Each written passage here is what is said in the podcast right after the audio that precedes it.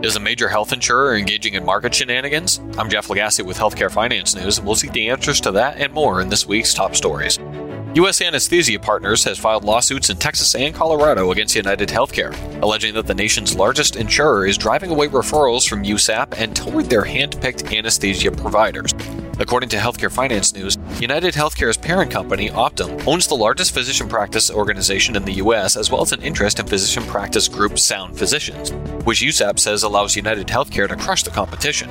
United Healthcare responded that the lawsuit was merely an attempt to pressure them into accepting rate demands, and said it wants to curb rising costs in its termination of contracts with other providers. InsureTech company Bright Health has snatched up telehealth startup Zipnosis for an undisclosed sum. As we see in MobiHealthNews, the move signals that the unicorn health insurance company is looking to strengthen its foothold in the telehealth market.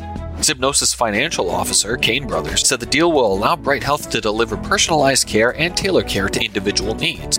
The news comes a week after Bright Health announced plans to raise at least 1 billion in an IPO. To date, the company has collected more than 1.5 billion in funding dollars.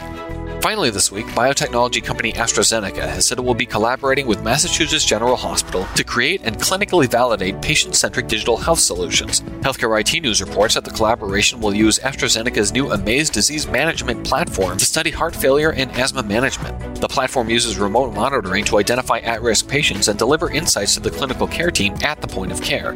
After a pair of pilot studies, Mass General and AstraZeneca say they plan to expand the use of Amaze across multiple chronic disease areas to patients throughout and beyond the Mass General Brigham system. I'm Jeff Lagasse with Healthcare Finance News, and this has been Top Stories.